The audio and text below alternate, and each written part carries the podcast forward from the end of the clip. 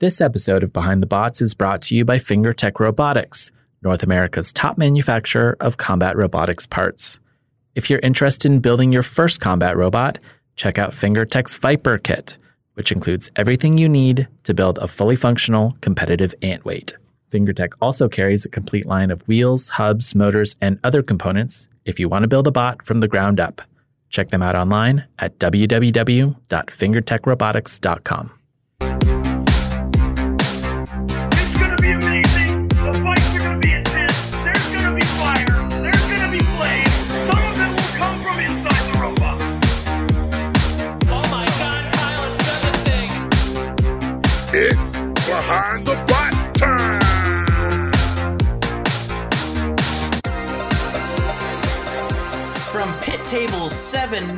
14, 36, and 42 at Norwalk Havoc, this is Behind the Bots, the podcast that brings you the stories of the builders behind BattleBots. I'm Chris, I'm Luke. I'm Lindsay. And I'm Kyle. and today on the podcast, our interview with the hottest new builder on the block, Chris DeSico. And we've got that special treat joining us in the podcast today. We'll wrap What up the- our show. Wait, wait. I don't even know why I wrote that. Um, here. We're Let's leaving that it in because that's a hot treat. No, leave it in. This not that's not going away. It's Okay, uh, wait, canon no. now. no, no, no, no. Nicole hates No, us no, we're enough going. already. We're going. Lindsay, No. us what we're going to wrap up the show with. No, We're wrapping up the show with a Nicole. hot treat. Nicole hates us enough already. Okay, let's try and give her a nice, clean cut. Okay, This is a beautiful cut. this is awful, It was Chris. great until you made it weird. You, Luke. you just had to make it weird, Luke. I'm ready to just keep going with this thing. I think the people need to see how the sausage gets made. Sausage. We'll wrap up the show with this week's installment of Robots Around the World. If you like our show, please rate and review us on Apple Podcasts, Google Play, Stitcher, Spotify, TuneIn, Castbox, Player FM, and Podbean. You can follow us on Facebook at Behind the Bots and tell a friend. We really appreciate your support. Time for this week's combat robotics news. I have four news items for you today. First up, BattleBots builders again took home top prizes at November Norwalk Havoc.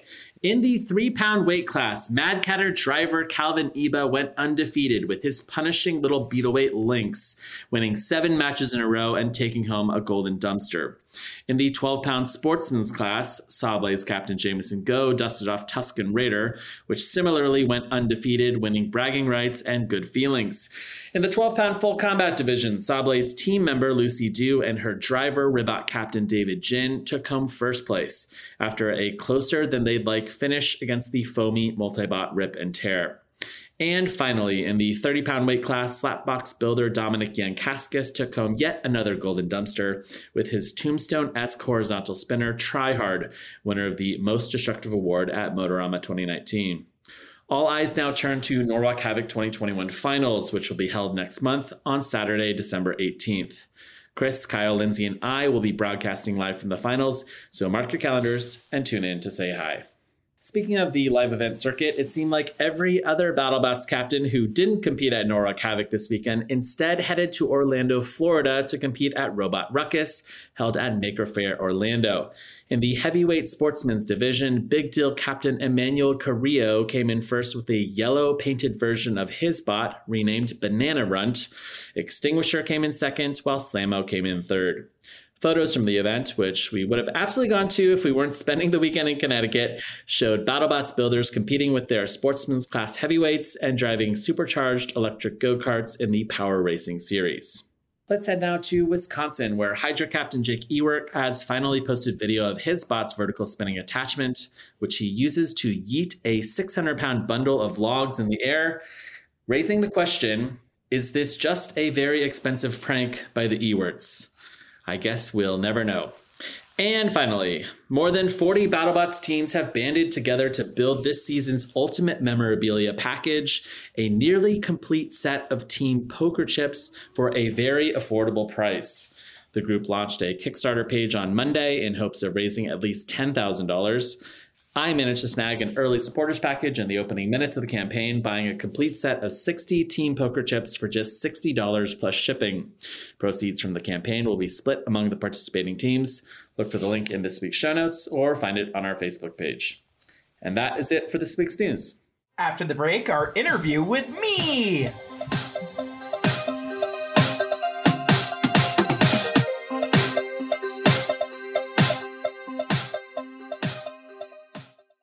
This interview is brought to you by Just Cuz Robotics and friend of the pod, Seth Schaefer. Seth has competed in BattleBots with Bloodsport and in Season 6 with Retrograde. His goal is to make it easier for new builders to get involved in combat robotics through guides and tutorials, and now custom products. If you're interested in learning more, check out his website at justcuzrobotics.com. That's just C-U-Z robotics.com. This week on the podcast, we have a very special returning guest, Behind the Bots co host, and my brother in law, Chris DeSico, fresh off his first combat robotics competition ever. On Saturday, Chris competed at Norwalk Havoc with his very ambitious new 30 pound robot Darkside, which ended up going 3 and 2 and potentially stamping his ticket to the invitation only finals in Norwalk next month. Joining us on the show, too, is most of Chris's pit crew Dave, Johnny, and Jackson. We're looking forward to getting a complete download on the experience in the hour ahead. So, welcome to the show, Chris and team. I'll just I'll just say this right off the bat. Uh, I am also a member of the pit crew, and it's actually Darkside that is calling the shots. Oh, good. All right. Are you going to wheel up that uh, that mangled robot from the uh, the basement? Is it going to start taking questions, Chris? It is. Uh, it's currently sitting in the middle of my living room, and uh, it is covered with uh, razor sharp titanium tears. Uh, so I really, I got to be very careful about bringing it down to the basement uh, so that I don't eviscerate myself. It's also available on eBay for $1.99 plus shipping. oh, I see. You're price gouging. Yeah, it's not even worth that. Okay, good. Um, so, uh, I, you know, like like a lot of these interviews, I, I I actually am very interested in starting at the beginning. You know, can you take me back to when you first fell in love with robotics? Kind of when you first fell in love with BattleBots. You know, um, can you share the story with uh, with the fans of Darkside, the many many fans of Darkside? So we we've been uh, we've been doing this podcast for a few years now. There was the um, there was the you know the, the the resurfacing of the combat robotics scene ever since ABC kind of readopted it several years ago. We even had uh, you know a, a thriving combat robotics scene uh, in the Comedy Central era, but I, I couldn't I couldn't have better uh, uh, guests on the podcast today to really talk about where this all came from than my family right here. Uh, you know, so I would actually kind of turn this over to uh, my my cousin Johnny and cousin Dave, who were like my older brothers when I was growing up, and they, uh, you know, they introduced me to uh, using my imagination and building things and and and and figuring out how to how to have fun with, uh, you know, making weird things move and fight, and you know what it means to stick uh, the flat bricks of Legos together. So I'd, I'd love to turn it over to them. That's that's sweet. That- that- That's to me encompasses everything that we do here and why we do it. And um, we we were playing a sport back then that did not exist. You could watch baseball and football on TV, but there was no uh, robots fighting each other. There was no uh, building a car and smashing it. And um, to involve our family, I know for me, um, our cousin Kevin, who is no longer with us, who was, went on to uh, go to technology school and be involved in that world. He was a huge Lego fan, and he would teach me different things about Legos when I was young. And to me, that's where it began. And um, Dave and I would get together on weekends, and we'd say like, let's let's let's make Lego cars and thrust them down the tile hallway at each other and make them smash head on and whose would held up the best right it, it would always be like your knuckles were bloodied at the end because if the cars missed they would rip into your hand and um, we, we'd make little rules like like dave will always bring Yes. up about flat bricks made it like impossible to beat. We'd make rules like the, the driver had to see Yes. through some sort of window or Smash hole. up, smash up derby was born. If the driver fell out, you lost. And you're allowed to press once. You were allowed to press in between rounds to squeeze it down. But then one day, Johnny showed up with a bot that was made of nothing but flat bricks. It would not only destroy my bot in one swoop, it would break Aunt Susie's drywall. So we made the rule from that point: three layers only. The driver must see, and one squeeze in between rounds. And what's funny is you guys on the on your show have said sometimes like if, if you build a bot that makes somebody change the rules, you know you did a good job. And what Dave's referring to was that exact thing that we would do. And then as time would go by, um, you know, Chris started getting uh, involved with us, and we would now move on to like motors and metal, and we would go to these local um, surplus places and buy all sorts of cheap things and, and come home and wire them up and get batteries and, and, and try to make something that like we didn't even know how we'd ever use a remote control or just be an on and off, but we just knew we loved it. We didn't know why. And um, years later, here we are. And I guess there were other people out there like us and, and lots of it. And as I've met through you guys, some of the builders, they all kind of had similar experiences where they were doing these strange things in their homes and stuff that later met other people and it's taken off to where it is today. It's, it's an amazing thing, man.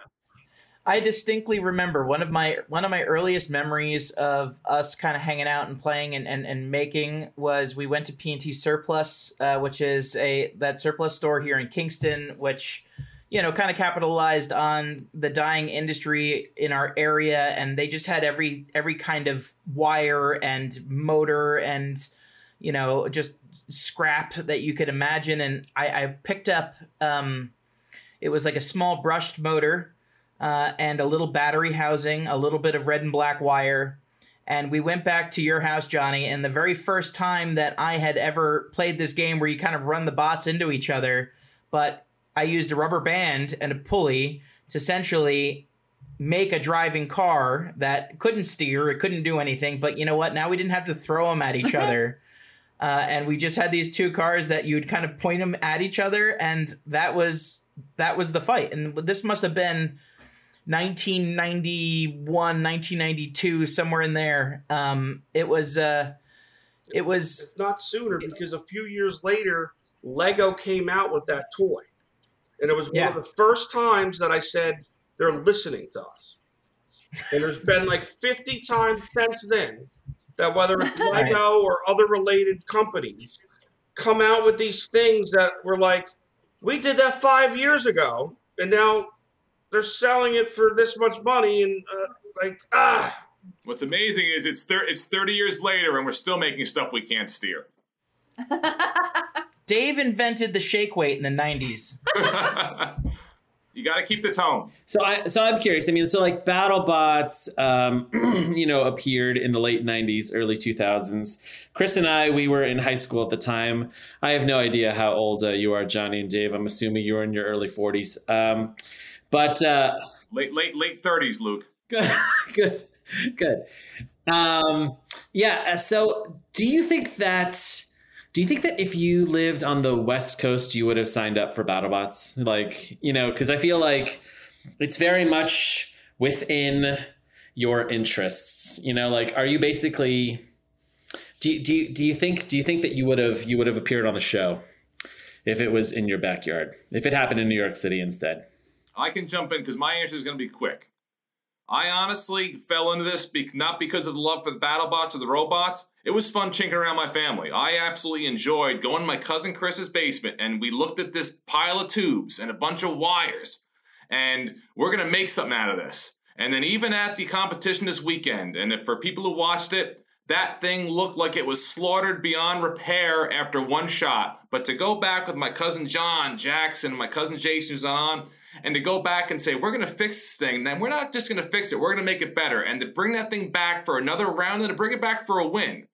That to me was what was rewarding about this whole thing. That to me, that's what I take away. So I don't know if I would have been on this, but if John answers next, I would have been doing it. And he said, David, help, I would have been there in a second. But to me, it was just that experience of being there with my family, doing some fun stuff together. Good. So now we've established that uh, one of our guests, Dave, hates BattleBots. Would definitely have not done it, but uh, you guys talked him into it. That's great. And just to, to, to not label to not label our family anymore, I will just mention that yes, our, our cousin Jason is not with us uh, tonight uh, for the Yeah. recording because he is out in a shed in his backyard making mash for uh, his own homemade moonshine. He's going to be on the Discovery Channel. But he will be on uh, the Discovery Channel sometime soon. Hopefully, making moonshine. I mean, listen, Jason's smarter than all of us, you know. So, uh, you know, um, yeah. How about how about you, Johnny? I mean, were were you a big BattleBots fan, like when when it was on Comedy Central and like kind of the original run? Do you think that you would have built a robot if if you had the the opportunity? What's amazing is I, I I go back to my father used to turn on um, these these MIT shows and WPI, whatever technology schools were back in like the the eighties, um, and they they were robots that would you know put tennis balls into a um, corner of a ring. That was the robot competition then. They weren't fighting each other. It's very similar what they're still doing in like high schools up today. And um, so I saw that. I saw what Chris was speaking of, of like the, the real beginning of, of fighting robots, which was predating this modern era of battle bots, um, you know, right on through and, and watching them all and, and building it. But um, I don't, if it wasn't for like, if it wasn't for Chris being like, I want to build a robot and, and, and enter it. I don't know that like um I would have I would have done it even if it was in my backyard. You know, I'm I'm normally someone where it's like if I'm not running the thing or or or Eh, you know have some stake in it that uh, I don't know if I'm going to get involved or not. And I'm so glad that I, I got brought into this and, and was shown how anybody can do this. You know, we we yeah, some of us come from this background a little bit, but at the same time, we're no engineers and, and you know technology people that do this constantly every day. We just we just built something that was remote controllable and moves. Any kid can do this anywhere. And when you get there and you see this the way it's set up, I mean, Jackson, who loves this stuff, was also a little bit hesitant to do it. He said to me after we got home, now that I know what it's like, he like the pressure's off. And he wants to do more of it. But I also I think like Dave, you know, I don't I don't know that I would have had the the drive and stuff without Chris pretty much telling us that we had to do it and we had no choice. He did. He did tell us there was going to be free Pringles at the arena, which was a big driver for me, and that definitely worked out well. But I, Johnny brought up a good point. I think uh, the big X factor in this whole thing is on the screen, which is Jackson. This kid is passionate, and I mean, you guys are the best of the best. But when it comes to knowledge, there's probably not many people out there knows more about these builders personally and about their bots than Jackson does. I mean, just his passion was what drove me this weekend. Seeing him know these people, know what they're about. I mean, you know, you're meeting your heroes. Yeah. And he's going to be someone's hero one day when he's kicking ass one He day. told 10 people Saturday he wished they were his real father and not me. Which is ironic because of the saying on our robot, you know? All 10 of those people were Ray Billings. Uh, Jackson, I'm, I'm, I actually I want to just kind of skip a couple of these questions that I have for Chris, um, and ask you, what was your experience like? I know that you went to Norwalk Havoc before, and now when you've come back a couple years later, it's very different. Um, how how was the weekend for you? Your your thoughts? It was nothing of what I had even closely expected. At my, at my first Norwalk, um, I think I was only ten then, and I get there and I like I'm there for a minute and I see holy cow, Bloodsport, the entire heavyweight is just sitting in the back room. It, it's just sitting there, and I I stare at this thing. I I was amazed, and then I go around and I'm like, I just followed around these builders I, that I'd seen on TV for hours on end, bugging them, of course.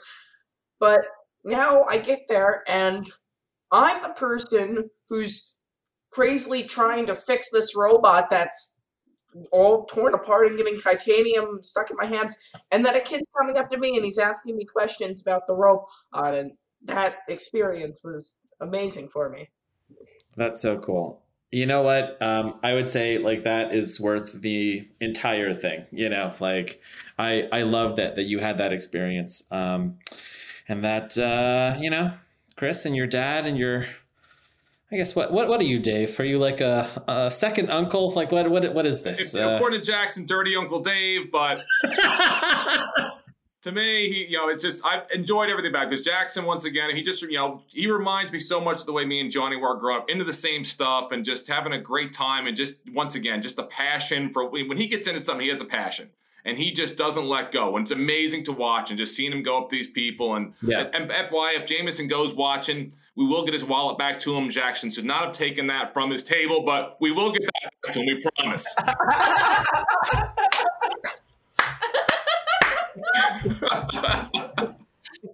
Weird. For other kids out there, it's like imagine you go to a baseball game and you end up in the batter's box and your favorite pitcher is pitching to you. And maybe you strike out but maybe next time you get a you get a walk or you get a hit. You're you're you're, you're getting to compete with your heroes. There is there is nothing in this world out there for a child that's like that and they're so happy to see you and meet you and talk to you i mean you can't even connect it to anything else like this it's, it's Yeah, and, and, and and I'll, I'll even build on that. Imagine you're that kid who just left the batter's box, and now you're standing at the plate. You got the bat in your hand, and there's your hero up in the mound. In baseball, the hero doesn't walk down off the mound and walk over to you and show you what's the proper way to hold the bat. Right? They don't tell you how to improve your swing. This happens there. You know, the the I can't. I I'll, I'll rattle off the list of people that helped us maybe a little bit later in in the interview, but I I could not believe from the night before that we showed up the amount of people that helped roll up their sleeves and get this thing across the starting line. Uh, it was it was phenomenal the way the community like just uh, took to us and and helped us get this thing ready. And like seeing Jackson experience that the whole time and having him understand and see that it's accessible.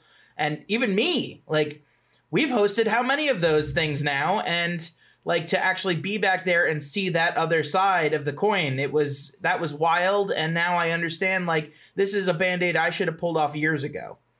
Um, but you know it's just one of those things that it's like unless you convince yourself to do it or someone convinces you to do it you might you might avoid it Yeah. you know Yeah. Um, let's go back a couple years, you know, to the kind of first inception of this idea that became Darkseid's weapon, you know, the flywheel hammer. Wait, you said two years? How about go back two months, Luke? Now I, I've been hearing Chris talking about this flywheel hammer since literally when, when we were when we were at 50 Day Street, you know, crowded around this box, and Chris was kind of whispering so other people didn't hear because he we made a mock-up of it we made a mock-up of it in the machine shop in norwalk's Yeah. old building Yep. and, and presented it to uh, Jonathan Schultz. from John, Huge. Jonathan from yeah from you. yeah uh, Chris uh, you know briefly explain what this looked like for people who didn't catch it. Um, what was the weapon? Why was it so interesting? So the weapon is modeled after a um, a, a 19th century uh, flywheel hammer that was used to drive in stakes for circus tents, um, and uh, and cabling for like bridges and stuff. Uh, basically, it just replaces eight people with sledgehammers. Right? It's just a, a flywheel that has uh, a, a, multitude of hinges on it, and those hinges can you can attach uh, extension arms and hammers to those, and you just get that thing cranking. And by the time uh, you've landed enough hits to deplete all of its energy that's been stored up in the flywheel, you might have had several strikes um, uh, or more. And you can change the orientation of the flywheel so that it can go from a yeeter to a stabber, um, which is pretty cool. Uh, you don't see a ton of hammers that uh, can can work both ways like that, and so I thought that that was that was pretty interesting. And you know, I've been kind of working around the concept of the weapon entirely. Everything else, believe it or not, on Dark Side, believe it or not, was um, kind of an afterthought. You know, around around the weapon, right? That's very surprising. How do we make something really big and stable and that could take a hit around this weapon? And how do we keep this weapon up and away and safe? Uh, and then you know we we eventually kind of landed there after we we found some r- rather unique sponsors and you know we we we knew that it's important to go there with a cool aesthetic and and to have something different because it's important I think to challenge the you know the sport and show people that you you know you can you can bring whatever you want right and you can either be the type of builder who wants to take like the meta and perfect it like who can get closer to perfection on what is the best and who can break perfection so bad who can Right. trash like perfection so bad that it's so bad it might work right, Right. because like you know everything is wrong until it becomes something new and and then that's just that's what people will gravitate towards right? I i would i would be so honored if other people tried to replicate the weapon. It's mine. But i would be so honored if they tried to rep- it's mine! No but seriously it's mine. I actually think it's probably some long dead inventor from Victorian England. Okay, and you That's a good just point. That's a good stole point. some some poor inventor's idea. All right. Um, all right, uh, Chris. Chris, I I would love to hear the kind of uh, abbreviated version of the build process. How many hours did this take? What did this involve? How many parts did you end up buying? Maybe total budget of Dark Side. Um, who helped you along the way and at what stages? And uh, I guess yeah, your your reflections on the design and build process. I um I am the type of person who uh I I don't like to plan too much ahead. That might be evident in in you know, but hey, a lot of creatives don't. I don't I'm not organized. Uh I uh I'm sloppy. I um I have one of those uh you know shops that are covered in uh you know empty glasses and empty cans of Modelo and wires and sharp, you know, things everywhere. It's just it's it's a very dangerous and inhospitable place. Um, but You've got a can of open chili that can just fall right onto your ESC. but No I, problem. You know, but I'm I'm kind of like impulsive when I when I build, and so like when I get an idea, I just I grab it and I run with it as far as I can till that idea burns out, and then I have to decide: d- does this idea is it worth changing? Is it worth revisiting? Is it worth throwing away? Um, so like I ended up probably acquiring enough stuff to build another robot that's entirely different. Uh, and I already know now the best learning experience could have been getting in in the in the ring and seeing how the thing behaved. The very first time we drove it was in the box during our first fight. That's wild. We we got it to fire up in in the test box because we had to pass safety, but like we weren't really able to drive around and see how well it drove or how it turned. We didn't really know how how long it would take for the weapon to power down or speed up or would it speed up again or what's going to happen after we make contact the first time. It wasn't until we were in the box and you know we we really got to see what it what it was all about until you know we got some of that data. And you know what? I think that was a huge learning experience. Already like the next morning all of us got together for breakfast and we were doing a debrief on like what worked well what didn't work well what could we improve on what questions that we have to, that are still outstanding right? And you know we we also built this um the strategic reserve of of people that kind of worked with us and and helped us get to the fight. And I'll I'll just say a huge shout out to uh, Casey and Casey Dramyson uh, from Rip and Tear. who helped us wire up all of those um, those those wheel uh, uh, you know uh, hubs the the night before.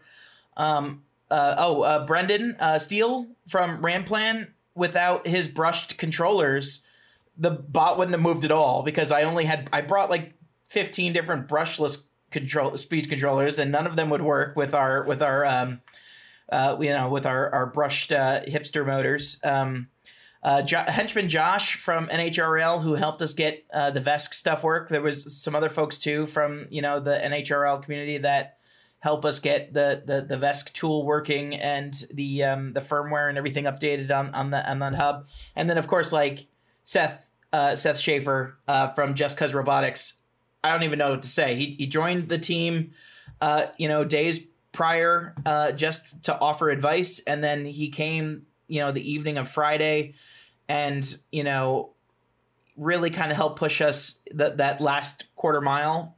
Um, and then you know, of course, I I nothing would have been possible without the help from my family here who uh, joined me in in the endeavor for the last few weeks leading up to uh, the the competition where we actually started building it only a couple of weeks ago.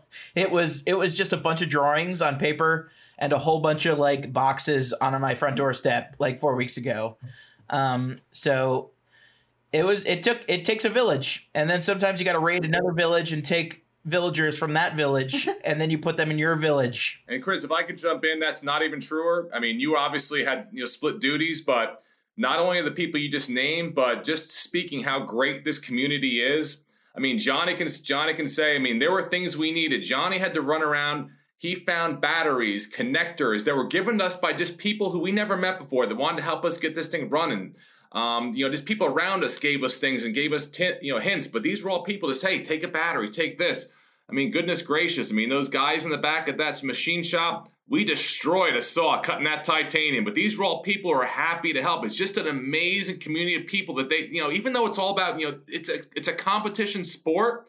It's still a community. They were they said we want to get you guys. We want to get you guys. We don't want you guys in the ring. We don't want a fourth. We want you guys in that ring. We want that uh, thing spinning. We want it lit up. What can we do to help? And it was just amazing. And like I said, Johnny probably like five six different crews gave us parts to get that robot running. Yeah. I want to say, like, just watching, I want to shout out Seth again because he's like a very meticulous builder who put, I mean, he he put so much thought into like everything, and then he joined a team that was not meticulous. That's we like, we were no occupying shame, but we were occupying seven pit tables at one point, and one of them was just a nacho station. We, we had seven tables with a million different parts, but none of them work with our robot. and I think somebody like Seth appreciated that craziness. And if they can do this, well, then anybody, I guess, can do anything. Because it was just, it's just that kind of chaos. Darkseid definitely embodied kind of like that pure form of like garage builds, you know, early battle bots, um, which is really cool. Um, I'm gonna ask one more question, and then I'm gonna Yes, we're, we're the Steve Jobs, Luke. I'm gonna ask one more question, and um, and then I'm gonna turn it over to Kyle. Um, along the way, what advice did you get? What advice did you follow? What advice did you not follow? Uh, I'm just curious about kind of like um, inputs along the the way. I, I know I, I mentioned this I think in, in our last week's episode, but we've we've had this opportunity to interview over a hundred builders in the last couple of years of doing this podcast. We've gotten to pick some of the best brains in the sport, uh, champions, uh, you know, best rookies, you know, most destructive bots, showrunners, everybody from across the spectrum, and I got to take that vast wealth of knowledge and I got to throw it right in the trash can and just go down to my basement and make the the wonkiest thing you've ever seen in your entire life. Um, and that was fun for me because I don't, you know, I don't want to, um, I don't want to necessarily emulate anyone. I there's there's designs out there that are just they're great and they're going to work if you if you have the right parts and you have you know some of the right skills. Um, but I wanted to make sure that I had different parts, and I know that I have different skills. So what can I do? Uh, well, I'm gonna lean into my my charismatic nature, and I'm gonna build something that has to try to steal the show because that's what I like to do. I have to build something that shows that yes, I have I've earned my nerd badge, um, and you know I, uh, I I I just want people to have fun, right? I I was expecting my bot to explode in the first match of Norwalk because, well, and it did. Uh, but because I had no idea what was going to happen when anything hit this polycarbonate material, I had no idea. I had seen that it, it gouges the box sometimes, and you know if it gets hot enough, it can it can melt. But like, I just wanted people to see it, you know, have a good laugh, and then have you know have something to root for. That's and I, I don't I don't want to sound shady at all, but like that's not like a beater bar. That's not you know like a, a tombstone clone. That's not something that you know gets um gets reinvented and you know slightly modified you know every every couple of months. So um you know that's that was my ethos and I I just wanted to make sure that whatever my approach was going to be to entering the sport that it was going to be my own and and that's what I went for. Interesting. Okay. Kyle, take it away. Thank you. I will. So, Chris, you and Lindsay were the first people in the door on Friday, and you were definitely the last people out the door that night. Tell us about that Friday at Norwalk before all the chaos. Uh, yeah, so we were waiting outside the door at 12 noon for them to open up so that we could claim our seven pit tables. um, we had all, yeah, I mean, face pressed up against the glass like zombies. Li- literally, we were like, Chris was like, the doors are open. Just go in. And I'm I'm like the- trying every door. He's like, probably the door around the back. So we go around the back, still locked. I'm like, Like, oh my god, this is embarrassing. we're unloading titanium from the back of a Subaru Outback and, and leaning things against the door. But like, we knew that we needed every second because we had a bot that had a functional weapon that we tested 36 hours before in in our basement by exploding a five gallon bucket, which was awesome. I don't, I don't, I think that might have been the moment that I peaked in life because we were all there and we have been toiling over this thing for days and we can't get like a hub motor to work. It's just, it keeps like spazzing out. We don't know much about, right. It was midnight. Jason had already left to go home and work on his moonshine. I was hiding behind the cover to your furnace, which I was using as a shield, and thank God I did. I, I had fire foam in between me and the robot. That's it. And worse, that bucket was our bathroom in your basement, so from then on, we were screwed. We should have emptied it first. That- that- that's why it was so spectacular. right. Uh, well, the stains will come out. but you know, like 36 hours before we we were in Norwalk, we had fired up the weapon for the first time ever, and we it, we exploded a bucket in the basement with only two a two hammer configuration, and it was like um all this hard work paid off for something that nobody had even seen or or or, or would see because we're just like we're just having fun in the basement. And i think that that was just as fun as when we got into the box and we we saw it spin up for the first time. It was just as fun as you know what it felt like to win our very first match as a team with with a bot that we built. That's that's awesome. And every single experience that i uncover that's new around this it's just like you keep getting that same hit of, of dopamine every single time and so now now we just got to know what it's like to win that golden dumpster and um, that's that that that might be uh, that might be years away that might be a month away might be but we'll see Hashtag Dark Side We'll in see. December. dark side december Ooh. I, I went into my I went into my business that next morning, and, and you know one of my employees came up to me and was like, "You're not gonna believe it. We we landed the airport contract again for all the uh, the, the sand and salt supplies." Like, yeah, yeah, yeah, whatever. You got to see what we did to this freaking five gallon pan. You're not gonna even believe. It. Look at that. Right? It change, it changes everything. yeah So, um, Chris, I kind of know your day of the event experience. I know you got there early, right? You got there right when they opened at what seven thirty. Yep. Um, and I know kind of what you were doing after the broadcast started because for the most part, you were at the broadcast booth with us.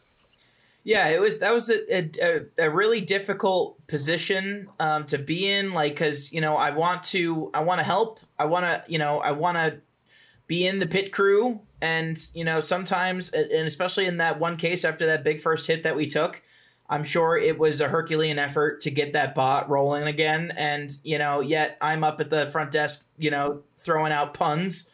Um, and so like it, was it was taxing and you know having to run back and forth and stuff. But like i knew that the team um you know they they were they were committed and involved. And you know with that community of support of knowledge you know around around them um you know we we got back out there. Sure there were some rookie mistakes i believe you called it luke um now we know it's important to charge controllers between fights we know that it's important to use loctite it's important to use Loctite on your wheels so they don't just roll off in the, during your first fight. Now But we know. These are all things that are now burned into my soul, and I know that the next time Darkseid goes rolling out, uh, those those wheels are going to be uh, uh, they're going to be Loctite, and you know that that controller is going to be bursting at the seams with electrical energy.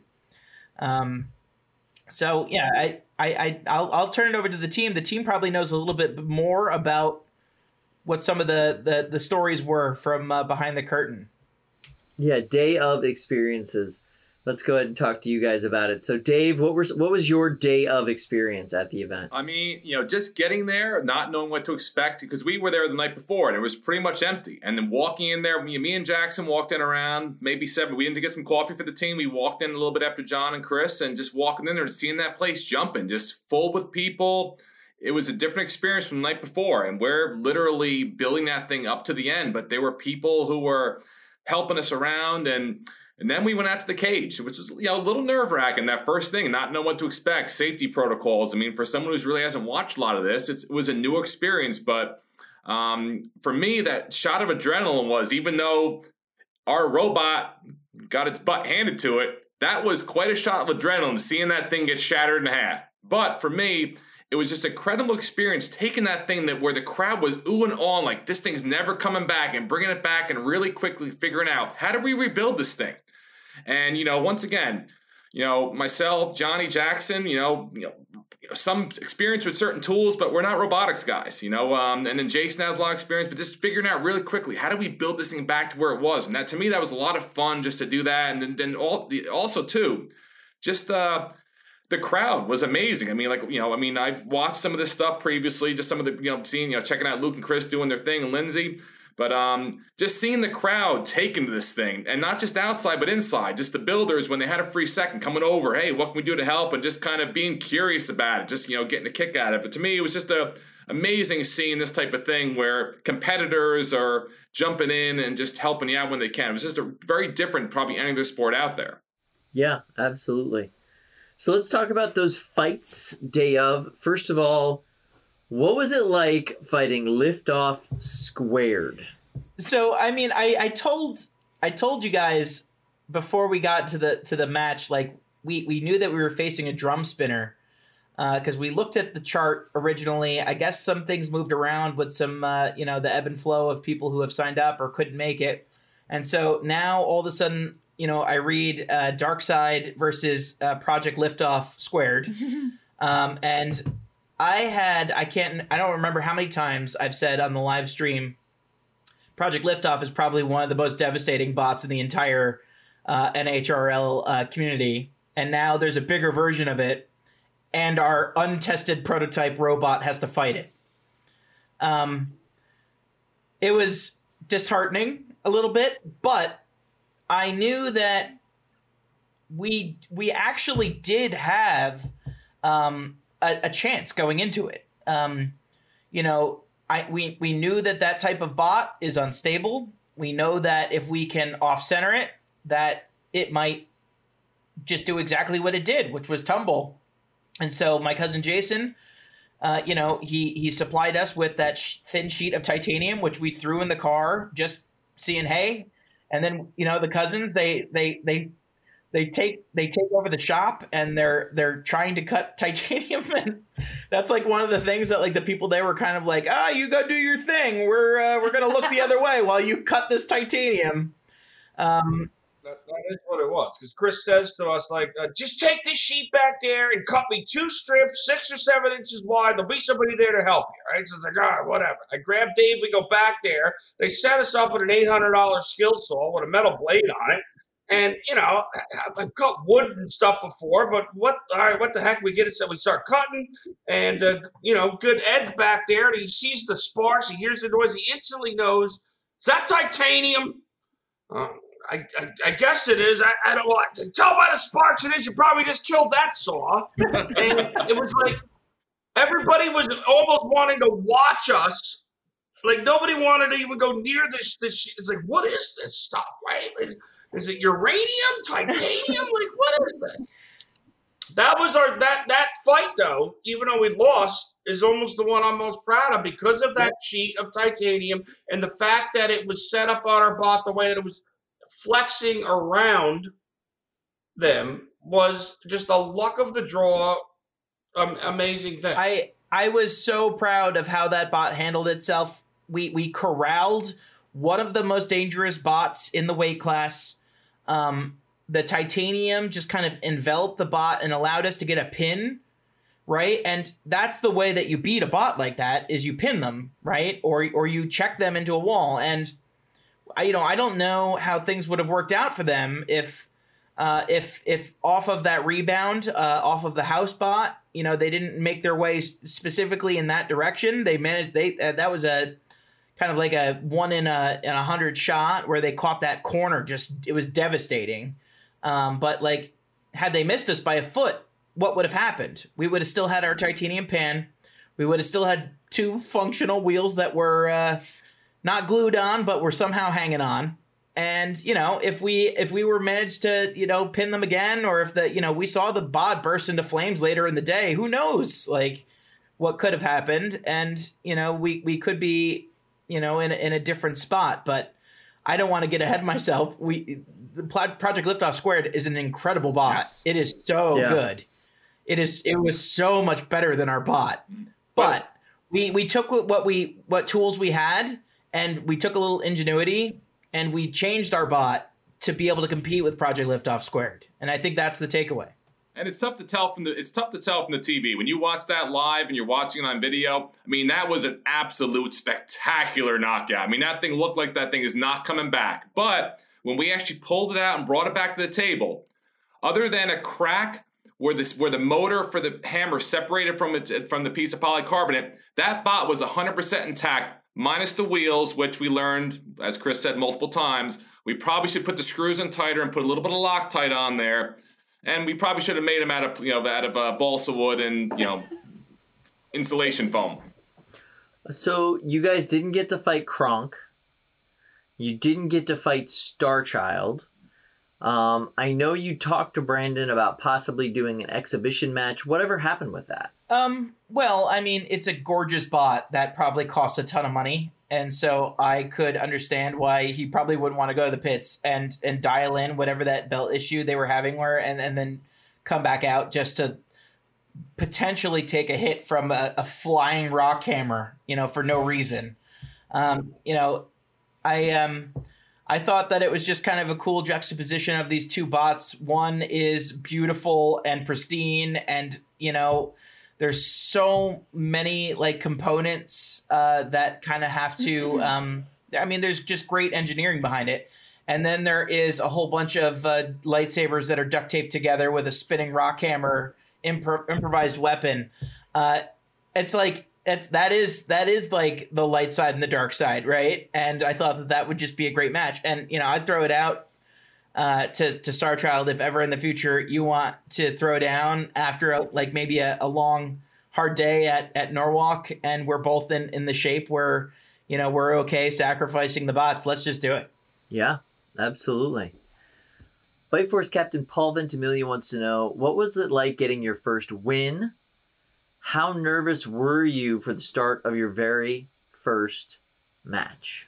Uh, I think we, we we thank you for the question, Paul Vigilamonte. Um, you know, we, we covered a little bit about what that feeling is like to win, and what the feeling was even like to to defeat a bucket in our basement. There's there's no there's no comparing that to anything. Um, it's uh, it's it's just it's satisfying on a level that I don't know. Uh, building something, taking an idea from your head, and then actually actually seeing it execute something that's that's awesome. Um, but how nervous was I for the start of the first match? My hands were shaking, um, so so bad, uh, and you know I I didn't know if the weapon was going to keep working. We had no idea what would happen if we hit anything because we did destroy a bucket in our basement, but afterwards it was a little difficult for us to get the thing working again. So I was like, uh, I think that they're going to probably take a hit a little bit better than a bucket, and then I don't know if our weapon's going to work, but once like we saw that titanium like actually uh, kind of envelop uh, Project Liftoff Squared, and we got that first pin, and we held that pin, like everything just got clear, and I was just like, oh well, we just you just got to slow down, you got to breathe, and you just got to drive the best you can, and you're there to have fun, and that's that's when their bot ricocheted off of uh, the house bot and absolutely obliterated us. But I enjoyed it. I turned around at that moment um, that we saw the bot explode in the corner, and Dave had the funniest look on his face I had ever seen. And then I looked over at Johnny, who's doing his thing where he's like looking out the top of his glasses, just like. and uh, Jackson, he's got the weapon still like like he's just going like let's do this and uh i mean i'm still flipping the controllers like somehow darkseid is just going to spring back to life and like like stretch armstrong just kind of you know uh, hop back in the fight which you know it, it might have if that one piece of polycarbonate didn't crack um uh you know it was it was an indescribable feeling the nerves melted away uh you know you'd still get nervous before every you know fight afterwards but um, it was it's a great nervous. I would recommend it to everyone. How did you guys celebrate together after that win? That win against Jack. Um, by by working for eight straight hours to try to rebuild the robot was the first thing, and probably even after that win, there was, you know, it was just constant putting it back together, reworking it. You know, Chris would say, "I'm going to lunch when I get back. This better be done." You're not gonna like me if it's not done. We, we took that seriously. yeah. But like you together as a team when you beat Jack, like did you guys come together and like celebrate? Like what was that feeling like as a team? Because all together you earned this. We Yeah. we jumped up and down and we all hugged. I remember it as we just we do that. It, it was a crazy match because I start. I am pushing that weapon controller. Nothing is happening. The weapon is not spinning. We're about a minute into the match. They're pushing us all around the box, and all of a sudden that weapon just kicks on. Yeah. And one hit, they just stop moving. And as soon as we begin to realize that and realize they're not moving anymore, I all four of us just went into one big hug. So I've been trying to get my child to hug me again since he was eight years old. right? it, it took a win in the arena to make it happen again. But yeah, the us we, we just we, we we came together and it's like it was it was serious. It was like that was my single favorite moment of the event was you know that thing going out and at that point it's our third thing and the crowd for some reason has fallen in love with this robot for whatever reason and when that thing started spinning i feel like the crowd willed that thing to life because it was dead in the water and all of a sudden they're cheering and that thing just popped and that crowd went off and i think that's what's great about this sport is and that's what it's missing is you know if you're not watching this live and going to see this or watching on tv it's amazing watching stuff. And that was just an incredible moment. And obviously when that when they counted that 10 just oh wow. We we met six weeks ago in chris's basement. Now we're here with a working robot beating some geniuses. And we just took a win from these Yeah. guys who've been doing this for a long time. And it was it was something special that bot's got a mind of its own, almost like it, it is another character because that weapon kicked on there Yeah. and won that match. And then our last match, it also did not work the entire time until like all our wheels were gone. and then it was like all of a sudden it's like like I keep having these fantasies of like imagine like they cut all our wheels off and we're done. The the weapon doesn't work, but then all of a sudden like we turned into like a walker bot with like our legs moving and the weapon kicked on and we just went out and destroyed everything. Because that weapon all of a sudden turned on at the very end of that last match as well. It sure did. Yeah. How Yeah. does that happen and why? Like and and we already know from the from the basement test that the robot itself doesn't need wheels to move. no. If you fire up the weapon, You fire up the weapon, it makes its way towards something to destroy. right? And whatever it hits, it destroys.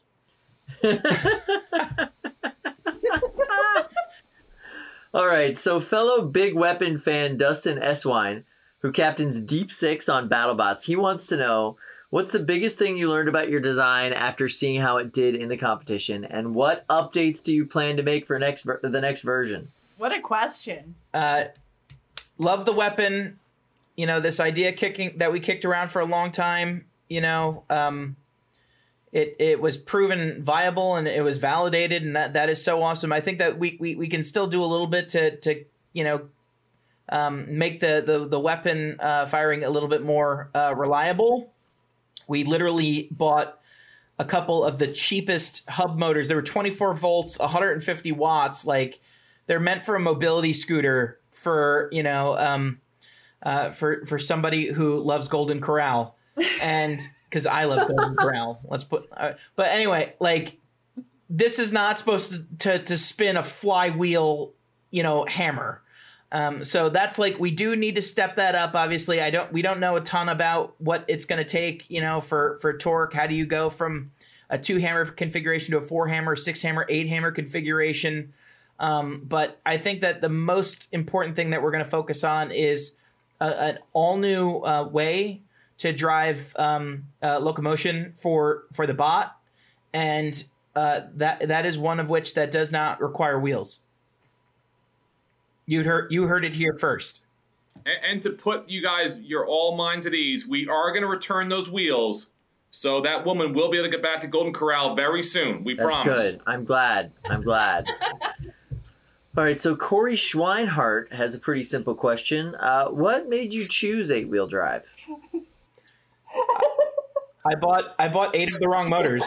I, I think it was we tested and we, we we didn't even test it. We just looked at this thing with these styrofoam wheels on it, and we said to ourselves, "There is no way this thing will stay balanced at all if we don't have eight wheels on it." Then we put eight wheels on, and then we realized, okay, we put eight wheels on, but only four are touching the ground.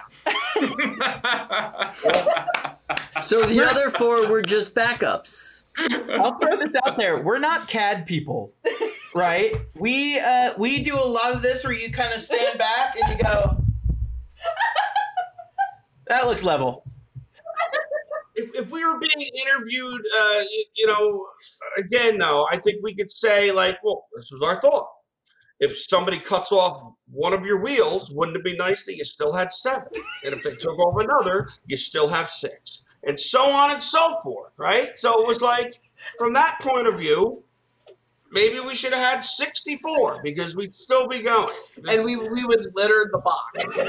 right. Yeah. Those Yeah. things would just pop off Good without point. any They would context. pop- good point, Jack. They they popped off if we were sitting still. And some of those, if you go back and look, you'll see boop, the wheel just like it wants to like leave the bot before it gets destroyed with the rest of it. But there would become a problem.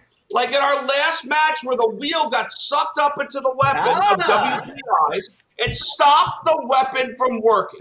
And This they was could not power- compete next time around. we had eight wheels. polyester, uh, uh, you know, from um, uh, you know, uh, Team Ribbot and and and Lucy Du, uh, some of the best engineering and most reliable engineering that ever came from BattleBots. You know, with Ribbot, a bot that takes so much punishment and just keeps on fighting. and one of our Dollar General discount wheels that just fell off because we, you know, we probably didn't glue it on or something, Probably, definitely. got sucked into that weapon. And I think that they were they were they were broken at the end of the at the end of the night. I don't think they fought again. I told them we planned that. It's a blade of wheels. We joked around about it during the uh the four of those wheels weren't even hooked up to motors. You you guess which four are powered. Right. Right. Choose wisely. Yeah. Um so that that's how we that's how we ended up with an eight wheel drive. But I will say that um if if we if we come back in in December, which is a short turnaround, but I'd be I'd be enthusiastic about it. But if even if we have to just kind of retool some things for for 2022, um, you know, I think that we're we're we're exploring options that are just as unconventional as the weapon, and it's uh you know, it's just about having fun and and experimenting with new stuff. All right, so I have a two part question from Andre Cruz. Uh, he wants to know first of all, was building a robot as hard as you thought it would be, or not as hard? it was not as hard as I thought it would be. Um, because you can you can you can have a mastery of electronics, of soldering, of you know you know using CAD, of materials. Like you can have these strengths and everything, but guess what? You could have strengths in none of those and still make a bot, right? And I, you know, like I like we had said, we went to PT surplus and I got junk to make this thing, except for a couple of components, which were mainly the polycarbonate tubing, which we got from the custom saber shop, and our brackets that we got from you know our sponsor Maker Pipe, and everything else is pretty much junk. Um, and you know, I I'm not a welder. I'm not a I don't I don't know how to solder very well. They looked they were so bad. My my soldering joints. Um uh Most you know, of I our don't weight, most of the weight on our bot, which made us go over, was because of all the solder that Chris on the there shouldn't be that much solder. It could have also been the gorilla tape and duct tape. Um but you know what was amazing was that all these things were in boxes and there was nothing but just literally some some sketches on on napkins and and on on just like pieces of paper. And that bot came in at 31 pounds after everything got thrown together on site. And that is not bad for amateurs just trying to pick things out from like reading what their weights are their shipping weights are from stores online and like just giving things at P&T surplus like the lift test like I think this is about five pounds. Like this, this might work. You know, this might work, and it did. Do it. Have fun. Yeah, that's not bad at all. That's not bad at all. That's really good, actually. That's really good. I love that's that that was your methodology. Not enter it into like a weight calculator. Not just eh. You know, a lot of people and you know many builders have said this that the perfect entry point is ant weight, beetle weight for for builders. Yeah. Um, I think that if you're just kind of like a hands-on person and like you've played around with some electrical, you've played around with some shop tools and stuff, 30 pounds is legit because like you don't have to be precise with anything. Yeah. Um, you know, you, you just have to keep it within the wheelhouse and you'll get there. You know, whereas, you know, in, in, in a in a ant weight or a beetle weight, there's so much to consider about choosing which mm-hmm. motors, choosing which batteries, choosing what kind of armor, what do you use as a weapon. And in 30 pounds, you could just be like, how much do you think these rock hammers weigh? How many do you think we could spin at a time? You think we could spin four of them? Let's try spinning four of them. You know, and that's that's literally how the weapon was born. So, um, yeah, I would I would say that if you know you you've heard the advice a hundred times that beetle weights are a great entry point. I think I think honestly a sportsman twelve pounder or a thirty pounder great entry points. There's something for everyone. So, second question from Andre Cruz: What made you guys decide to use actual hammers for your hammer bot? I am. Um, so I had just been. I've been like I had a, a design that I kind of mocked up, and I was gonna have send cut send cut the actual hammers too. I had them cut the flywheel um, out of titanium and these like you know these little tiny uh, arms that, that were made out of spring steel. Uh, and I was gonna have them actually do some kind of hammer shape thing, but I was just like, you know what? I don't know if this weapon's gonna work, so I'm not gonna like have a whole bunch of expensive stuff cut out. So I I found uh, you know through P&T surplus just a whole bunch of rock hammers, and they were really interesting because there was a broadside that came to a sharp point at one end, and I was just thinking like, oh well, this makes sense. Like this thing could either hammer or I could turn these weapons around, and uh, you know now I have a stabby weapon. I have you know different configurations that I could run. Then I think about well, if the flywheel just goes in reverse, it's going to hit with the other side of the hammer. So we start sharpening you know the blades on the on the back of the hammer, and so depending on if we were in forward or if we were in reverse, we have two entirely different weapons. We have a we have a hammer yeeter, and we have uh, you know a razor sharp pick Yeah. as a stabbing weapon. Um, and then finally, this isn't a question. Uh, Andrew Andre just wants to give you mad props for actually building up uh, building a robot. Hella mad props. Awesome. Thanks. Um, so here's a design inspiration question from Andrew Lynch, who wants to know: Were there any other historical tools that you came across that would be effective combat robot weapons? I yeah, I mean, I feel like I, I even talked with some some people um, about some other uh, some other components that might work. I I think there there is a specific tool in mind that um, I think is going to factor into our locomotion, but that is going to remain a secret until the next time Darkseid competes. Oh my god, he's talking about a butter churn. It's a butter churn. He's talking about the butter churn. Yeah. I mean, you could go really historical and just go with, you know, like uh, consumption, the Black Death. Give the entire place the plague. Our next weapon is a is a is a is a shield wall, um, a Spartan shield wall. So we just need three hundred. Yes, I like this. It's a phalanx. The, the the next the next weapon is a phalanx. Um, all right, so Justin Hunter asks, what advice would you give any first time builders slash competitors? Obviously, you've already told us that they should build a thirty. Well, yeah, I think I think that's yeah, I think that's you know my my whole point about finding an entry point that's right for you. But you know, I've asked so many builders and everything this that like my perspective is skewed. So I'll throw this over to Jackson. Jackson, what advice would you give first time builders and competitors? Well, I've always wanted to do a robot, but I I never executed with any plans I made. But after doing normal, after competing, after that first match, all the fear of doing it was completely gone. I realized that as long as I understand what's going on, it's incredibly simple and just you think that you need this incredible complicated frame and parts you could go down to a hardware store get a sheet of metal cut it into four square parts bolt it together put a bottom on the top on put insides on it and you got a robot All right, Jackson, I have to ask. Do you think that you're going to compete at Norwalk next year? um i i've had some ideas circling through my brain um of course it is complicated and unconventional in our family style but i do know it is going to be a self-town sportsman um will it be ready in february most likely not but it will be ready at some point and sometime next year my 12 will be there That's amazing. Wow. Okay, cool. I'm really stoked about that. I'm really stoked about that. that right? So a, a 14 year old who was nervous, I could speak as his father about doing anything to do with this this thing, right? Until Chris kind of came along, and like we said, sometimes you need somebody to just be like, "You're you're gonna do this," and you don't have an option.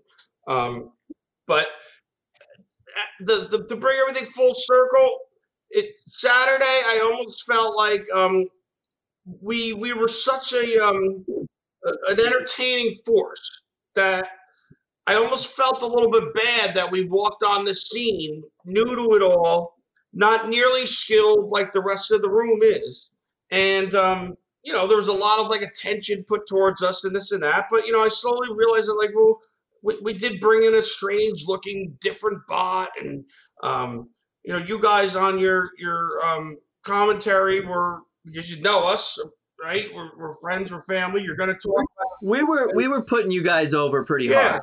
In fact, the chat got a, got a little annoyed with us for putting so, you guys so over. I want to I want to speak to that because I think it's very important. It's like, um, you know what? If there's anything we can leave with this, it's that if we can do this, anybody can. And if we got a little bit of extra attention that day, well, I, I want everybody out there who hasn't done this yet or is afraid to do it to know that like we're no different than everyone is. And um, if that little bit of attention came was because we did not study this for eight years and, and finally built something that was you knew was gonna it just was just thrown together out of the box. Like maybe we deserve some of that to attract some other people like us Agreed. Moving forward. And if the rest of those skilled builders whoop up on all us newbies, well, so be it. And that'll make it even that much better for for everybody involved. But if we could do it, you could do it. I, I promise you that, and it will just make it better and better and better for everybody. I think too the focus isn't always the robot, and I think just just being there shows that the, the builders are the focus. When you know, just watching Jackson go around looking, he's not looking to see the robot. He wants to meet the minds behind that. And you know, if you can, you know, you guys brought a little bit of that wrestling personality to it. And just Kyle, just to say, I don't know what you're talking about with favoritism. I listened to Luke's commentary. I don't think he said one nice thing about us. So I don't know what you. I don't know what. I don't know what the crowd was talking about on the chat board. Goodness gracious, I had ten hours of uh, Dark Horse, ba- you know, Dark Side bashing in my book. my, my child robot was referred to as a lumbering pile of plastic by Luke If I remember Did right. he, did he say that to anybody? Imagine he said that to Ray Billingsbot that day. a lumbering pile of plastic. when that thing didn't turn on at the last match, I remember Luke going up. Looks like the, the Catrones want to go home.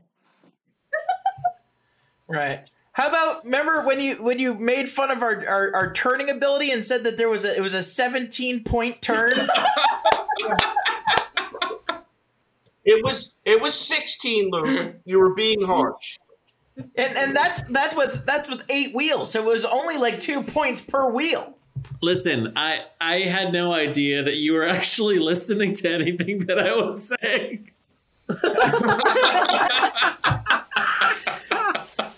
I I should I should maybe be a bit nicer as a commentator on the stream.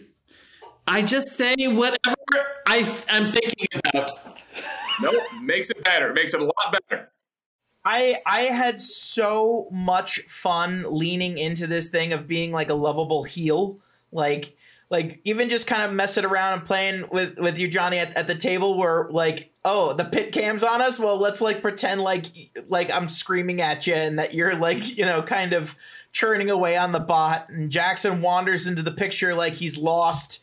Dave's just kind of standing there and like giving a you know a, a Top Gun thumbs up. You know, it, it, it was just like I, I don't want to say like we were mascots or something for for just kind of like you know have helping everyone else have a little bit more fun in a really stressful day but there was an element of that and i loved every second of it but the fact that then we also had a working bot um and you know that that was just it was perfection it was it was it was there's just no words A working bot that won a fight, by the way.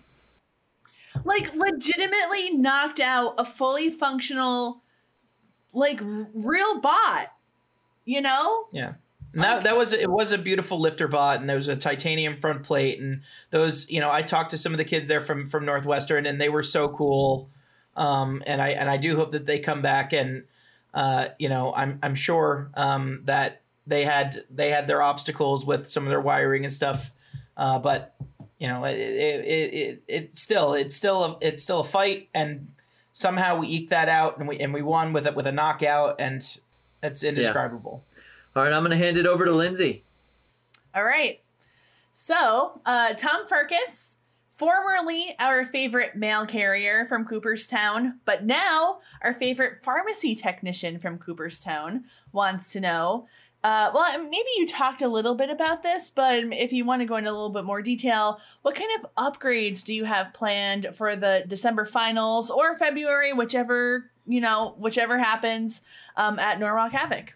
Tom, uh, Tom, thanks for the thanks for the question. Uh, congratulations on your new role as a pharmacy tech. We are all covered in titanium cuts, so if you have anything that you could recommend uh, to you know to to help out here, that's that's that's a huge um that's that'd be a huge help. Uh, you know, we we we had like I said, we had kicked around some ideas the next morning during our debrief over uh, absolutely delicious breakfast at Valencia, which is um I don't know what about ten minutes or so from the Norwalk Havoc place. Really great coffee. Huge shout out to Valencia. Um, yeah, get get the uh, get the empanadas and and get the uh, the corned beef hash. Oh, amazing Uh, sticks. And they're they're now sponsoring Dark Side 2, which is very exciting. Well, the first thing we discussed was how about our next robot? Our um, remote controls are charged. right. uh, no, so I you know I mentioned that we're gonna explore some alternatives to wheels, and um, uh, you know that's some of the th- ideas that we're kicking around, and we we we know some of the improvements that we need to make to the overall reliability and, and durability. We still want to use some of the components that we have from our sponsors, uh, you know, and we're we're just gonna keep evolving this thing until it is. Um, uh, it, it it breaks the mold so hard that you know they uh that they uh, they either shun us and like forbid us from ever entering the building again um or we scale this thing to 250 pounds I do want to say one thing. Um, I, I will not reveal what what what you were thinking of, but um, I have always been honest with you, Chris, about all of your kind of design choices. And uh, when I saw this new idea for this unconventional locomotion, I genuinely was excited, and I think it's amazing, and I cannot wait to see it. Um, and I I can't wait for you to pull this off. I think it's going to be so cool. Um, so, yes, uh, I'm stoked. Did, did Luke see the uh, Lego version yet? You're letting out the secrets. uh no i i, I have we we prototype in legos Yeah. I, I it, it's true. Please, Cad. Legos are a great way to prototype your bot for people out there. Try it there. There's too darn expensive to scale, though. If you brought a Lego bot, it'd be the most expensive bot out there. uh, Um, so serious question from Tom. What percentage of the weight was gorilla tape? I would say that it was one part Gorilla Tape, one part red duct tape from 1973, a roll that we bought at P&T Surplus off a shelf with about a quarter inch of dust on it. Which is important because if you let duct tape dry out for 20 years, it weighs almost nothing. It also doesn't stick to anything either. You end up having to tie it like rope. I- I just remembered when we're in between some of the matches and we go, how about we just quick do some duct tape around the, the certain joints that way it's stronger and we go to grab the gorilla tape and it does that thing where we realize up the roll's all gone and now we just have cardboard. So we put that down and we're looking for like scotch tape or something and i just grab that red duct tape and i start wrapping it around the joints and i had to go around one like eight or nine times And that's when we were like, you know what, that red looks beautiful. yeah Maybe we should go with this. let's cover the entire thing in red duct tape so we Meanwhile, I'm at the desk and I have absolutely no idea that this much taping is going on. None. There was a lot of tape. I, you know, we, we that that bot comes out for its next fight, and it is covered in stickers. It is covered in tape. It is covered in now working LEDs. It's got everything except a remote control that has a charge. in it. Sponsored by Golden Corral at that time, too. That's true. All right. Um, someone other than Chris. Also, we kind of touched on this, but maybe there's something else we can add. Uh, what have you learned that you can pass on to first time builders? This is for Jackson for Sure. sure. Should our 14 year old okay answer? okay okay I, I, I actually have a few things for this Okay. The first thing is when when you get there, you got to get everything laid out, but you got to condense it all into at least two tables. But make sure you got the right stuff. The second thing is remember, that first night in the morning of the main day, that's the only time when the snacks and the drinks are out. So you got to get that fast. and if you don't, you're gonna be starving all day until you eat nachos at midnight while watching everything going down. It sounds funny, but look, your guys' day was even longer than ours. But for a builder, you're pro- you're there when the doors open, and if you advance on, you're there till the end. And and we figured out that that could be what 16, 18 hours, right? Yeah. So it, it, it, there is part of a like, are you drinking liquids? You know, Dave's eating Yeah. too many sour cream Pringles. He's going to be done in the afternoon. Uh, You know, are you going like you got to like figure out your your, your bathroom breaks? It's like time management is important, and how do you keep yourself sane and awake throughout the whole thing is important. Yeah, I mean, you you might throughout the day have let's say five fights or six fights, right? It's not just a war of attrition of like your bots breaking motors and your wires getting cut and you have to fix this and fix that. Like you're also a machine that runs for 16 hours, and like by one o'clock in the morning, you need to be still ready to go because like you could go from you know a a, a devastating you know uh, you know a, a pyrrhic victory where your your bot is it wins but like maybe it's almost nearly destroyed. And you have 20 minutes now to put it back together. But like if you haven't been taking care of yourself all day i don't know how you're going to do it. Because you have you might have to be sprinting back and forth between your table and the workshop and you might have to be cutting titanium with the wrong bit. And you might like you know have to navigate around tables just covered in nachos and and empty uh, bags of uh, pringles. So All right, so we have um, a handful of like pretty fun questions here from some different listeners. So let's like speed round this maybe. Um, Alexander Archer wants to know: Will Darkseid compete in a future season of BattleBots? Can you envision a 250 pound Darkseid in your future? nobody can envision a 250 pound dark side because it would you're talking about the love child of huge mammoth and deep six um, all with a little extra flair. Uh, but if you're out there and you have tons of disposable cash and you want to see the biggest most ridiculous bot ever at battlebots yeah feel free. Join our sponsors and we'll we'll we'll, we'll get there. We've tested the weapon the weapon works. Now we got some other things that we need to invent. And then if we can if we can prove some other uh, you know things viable we're gonna have uh, something you know ridiculous that could scale to 250 pounds I think the biggest obstacle for us reaching that platform is that they would probably have to uh, reconfigure their cage and double up the glass, the ceiling, and the floor. because and it's dangerous for and, everyone. and and the food trucks And the double up the food trucks. We're Well- coming. We're coming. Uh-huh, and we're bringing the Golden Corral lady. Yeah you got Give her her wheel back. She's her mascot now. We gotta, we gotta get stickers. That's gonna be the next wave of stickers. We'll is that lady we will put her of inside the next dark side. her essence. She only weighs gonna 82 pounds. She'll fit. she powers the bot Uh, Dave, Johnny, uh, this is a question from Ben Hay. What surprised you most about your first event? I've said a lot about that, so let, I'll let Johnny take this one. The fact that our captain was also the, the one of the commentary team, and um, he would have to run back and forth between these these these two jobs, and um, maybe had enough confidence in us, maybe had no other choice. I don't know, but yet we uh, all of a sudden were thrust into a a system along with uh, our cousin Jason, who uh, was awesome but wasn't able to stay the whole day.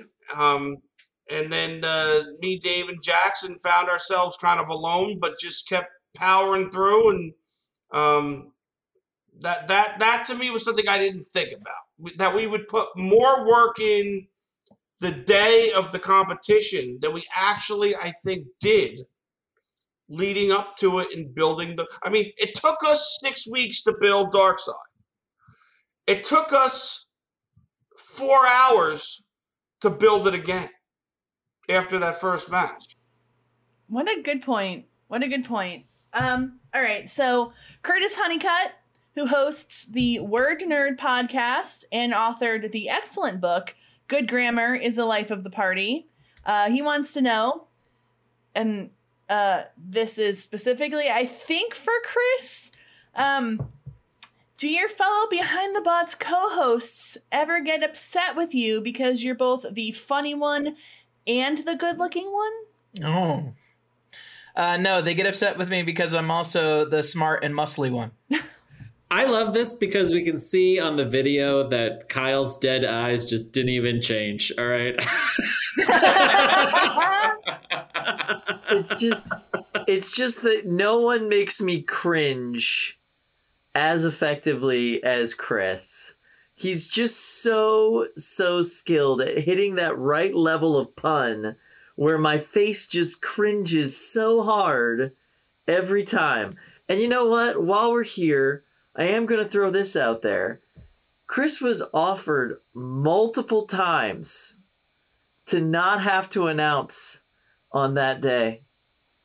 Multiple times. But you know what? He said, no, no, no, no. My family's got this. They'll handle the pits. It's fine. I know they're He all He made the wrong call. He made the right call, but it was more like, I'm not doing that crap. I want to be in here with you guys sitting on a throne. Those chairs are not comfortable. We're just gonna throw that out right away. He told me, Jackson and Dave, I know you guys got this, but Kyle and Luke, they're lost without me. so I'm needed where I'm needed. And we understood.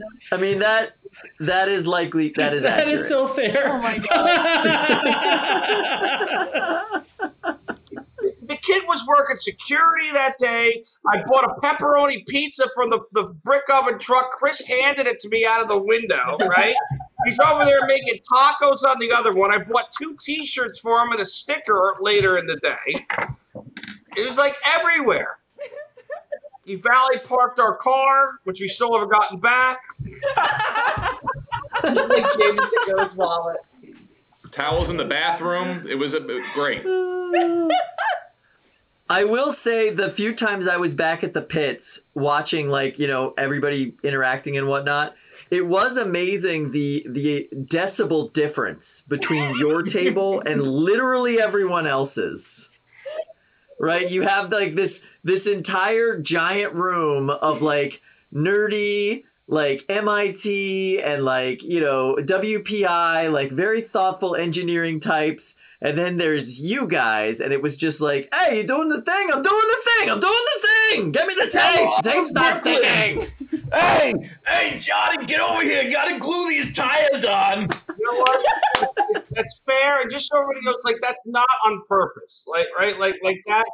That that is just who we, I guess, are, and and I, I, it, it, we're not trying to be louder or funnier or like you know. to us- like, more more good looking, more We, charming. we grew up in a family. We grew up in a family where if you weren't really loud, you didn't get fed. if you didn't call part of a six foot sub for yourself, you didn't eat. You most likely lost a finger.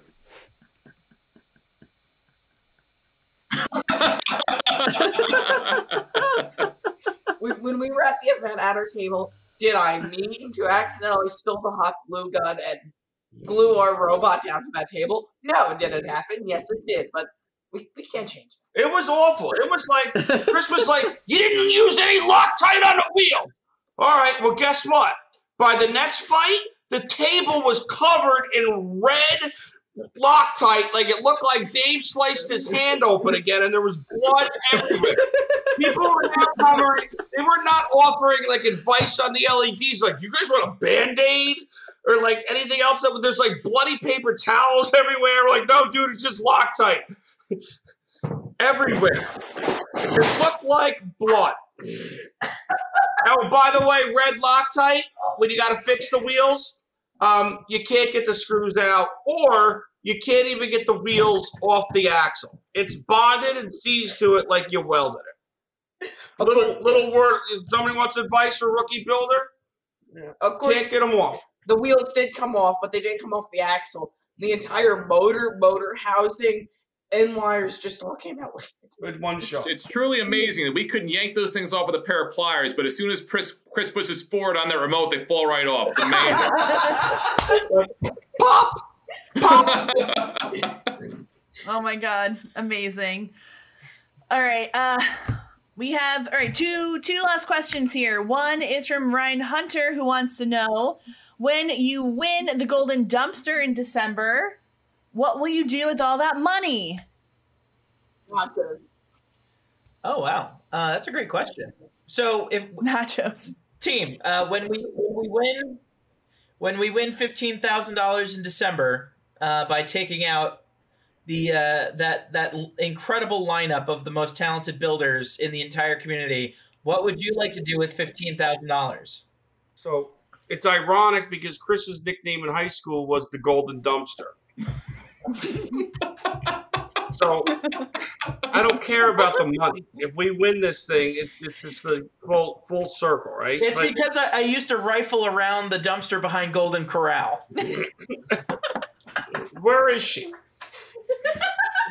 Poor Eartha May. Here, here, here's what's great about the sport. Here's what's great about the sport. Seriously, in my opinion, any any money's won in any way.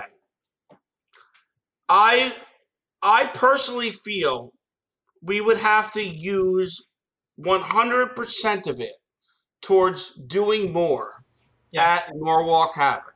Mm. So it would go, in my vote, right back into either our bot or paying back the 52 people that loaned us parts Saturday to keep us going. Whatever it might be, but it would go right back into that thing because that's the only thing that feels like the right move. One thing I, I would like to do is I would certainly consider taking some of that and investing that money towards another team of kids or or people that want to try and j- just like give them the runway to be able to do it and drag them there and make them do it the same way that like we were all kind of thrust into this and whatever's left over will go to putting investing in Loctite and tableside guacamole. I, I'm going to be honest. You guys are all full of it. We all know if we win that money, come March, me, Jackson, Johnny, and Chris are going to be on the Galactic Star Cruiser in Walt Disney World, living it up in the captain's cabin. Let's be blunt about this. It's a trap. Uh, actually, that, that's a good segue to our last question from Ryan. Everyone knows there can only be two Siths. Is your bot the Sith Lord or the Sith Apprentice? Our no, it's it's actually not true. Uh, there's a Sith intern, and and that is what dark side is. Sith Water Boy. All right, well, let's wrap up this interview with a message, Chris, from your mom, Deb. Hello, Deb. She says, Good job, Chris, and I imagine in turn, team. Uh, you did amazing for your first time competing. Congrats to your support team, also. Thanks, Mom. Thanks, Deb. Thanks, Aunt Deb. Love Thanks, you. Aunt Deb. Well, team, it is always a pleasure talking to you, but specifically now on this topic that everybody is so passionate about, and I hope also is inspirational on some level, just because. You know, it's a ragtag crew who Yeah. brought it together and you got a, a legitimate win and you learned a lot along the way. And so I can't thank you enough for being here and, and sharing this experience with us. So, Chris, Dave, Johnny Jackson, Or we- you know, one thing that I know that we never discussed yet, and it's going to happen right now, right here for the first time. We have a bot called Darkside, but what is our team name? Hmm. Golden Corral. Mm. I, I thought Team Bob makes a cheesesteaks was pretty Sour good. cream and onions. Team. Cheesesteak. Team Cheesesteaks is actually pretty good, Jackson. I like it. If you get like sponsored by Geno's or You whatever. can't, you can't bankrupt your own sponsor, Dave. This was uh, this was so much fun. I, I I love you all to death. Um, and the fact that you get to you know join you know uh, this this podcast and and we just get to hang out for uh, a couple hours and talk about how much fun we had and you know where we could go from here and and what else you know is on the horizon. I this was probably the most fun interview I've ever had. So thank you. Most fun weekend. It was better than if I j- took Jackson to Disney World, which he hasn't been yet, and that would have cost a lot of money. Fifteen thousand dollars. Fifteen thousand dollars to be exact. This just caused a, a lot of pain. And uh, Chris, remember, I taught you everything you know, but I'm yet to teach you everything I know. But we'll get there. Hashtag Dark Side December. Hashtag Dark Side December. If Norwalk Havoc wants butts in the seats, Dark Side better be in that arena. Uh, we'll be there either way. Either we're Pray- invited or we're Pray not. we don't alter your bot any further. We could do this the easy way or the really easy way. You're gonna be in the middle of the finals, and all of a sudden the lights are gonna go out, and all of a sudden Dark Side is gonna come up from the floor of the box with those red LEDs glowing bright and just start tearing things apart. The other two bots are dead. Kyle, I need you to start getting to work on that on that pneumatic lift immediately. First, we build the lift. Awesome, awesome, awesome experience. I recommend it to anybody out there that's got anything inside that wants to try something new and has a little bit of a sense of adventure. Just, just go for it. You will not regret it. I promise This is, you. this is the most accepting com- you know, community of people in any sport you will see. You'll walk in that door, you'll have a family of friends willing to help, and you will not see that in any other type of organization. It's amazing. Totally. And again, a big, huge shout out to that family that joined in and helped us, the uh, Casey and Casey Jermiason. Uh, and congrats to your bot, uh, Rip and Tear, for qualifying for the finals. Uh, Brendan Steele uh, from from Ramplan. Without you, we wouldn't have uh, gotten our motors working. Henchman Josh from NHRL. Thank you for all of your speed controller knowledge and you know your crew there. And then huge, huge, huge shout out to Seth Shaver. Check him out, Just Cuz Robotics. He makes awesome content on on YouTube. Uh, you know, track him down. He's one of the best of the best, and we couldn't have had uh, you know someone better to to learn under. So thank you, Seth. After the break, we'll return with this week's installment of Robots Around the World.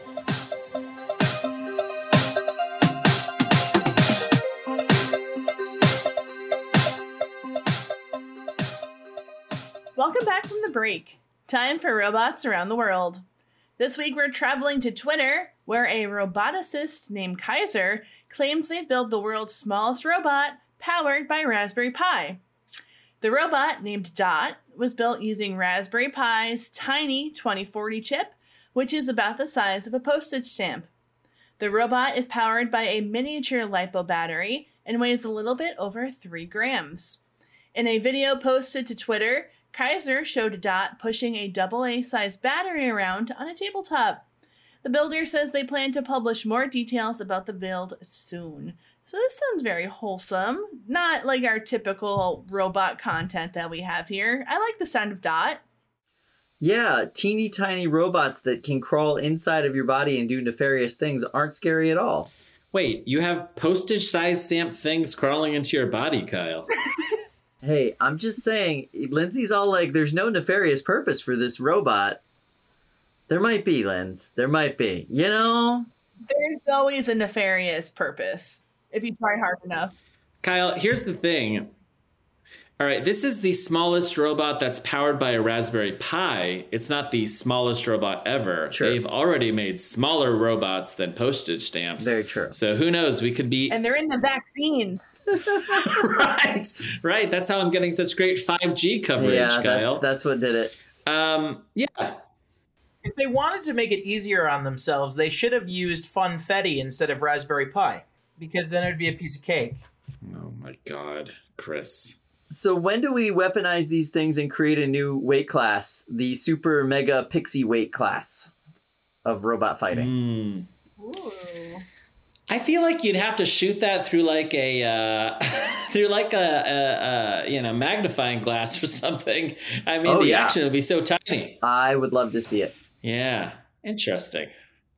I wonder what kind of weapons we could put on something that's four grams or less. I could I could picture how exciting it would be to be one of the two people standing around the box. Well, that's about it for us today. We'll be back in your feed next Wednesday with another mystery guest. Stay tuned in the coming weeks for the Norwalk Havoc finals in December. And, uh, you know, for the exciting return of BattleBots, which has been announced for early January, January 6th, I believe. Tentatively. Yeah. Oh my God, that did make the news. Ah, I forgot that one. That's great. Well, it just did. Uh, yeah, at the end of like a two-hour episode. Oh, we'll see ya. Bye. Bye. Bye. Hashtag Dark Side December.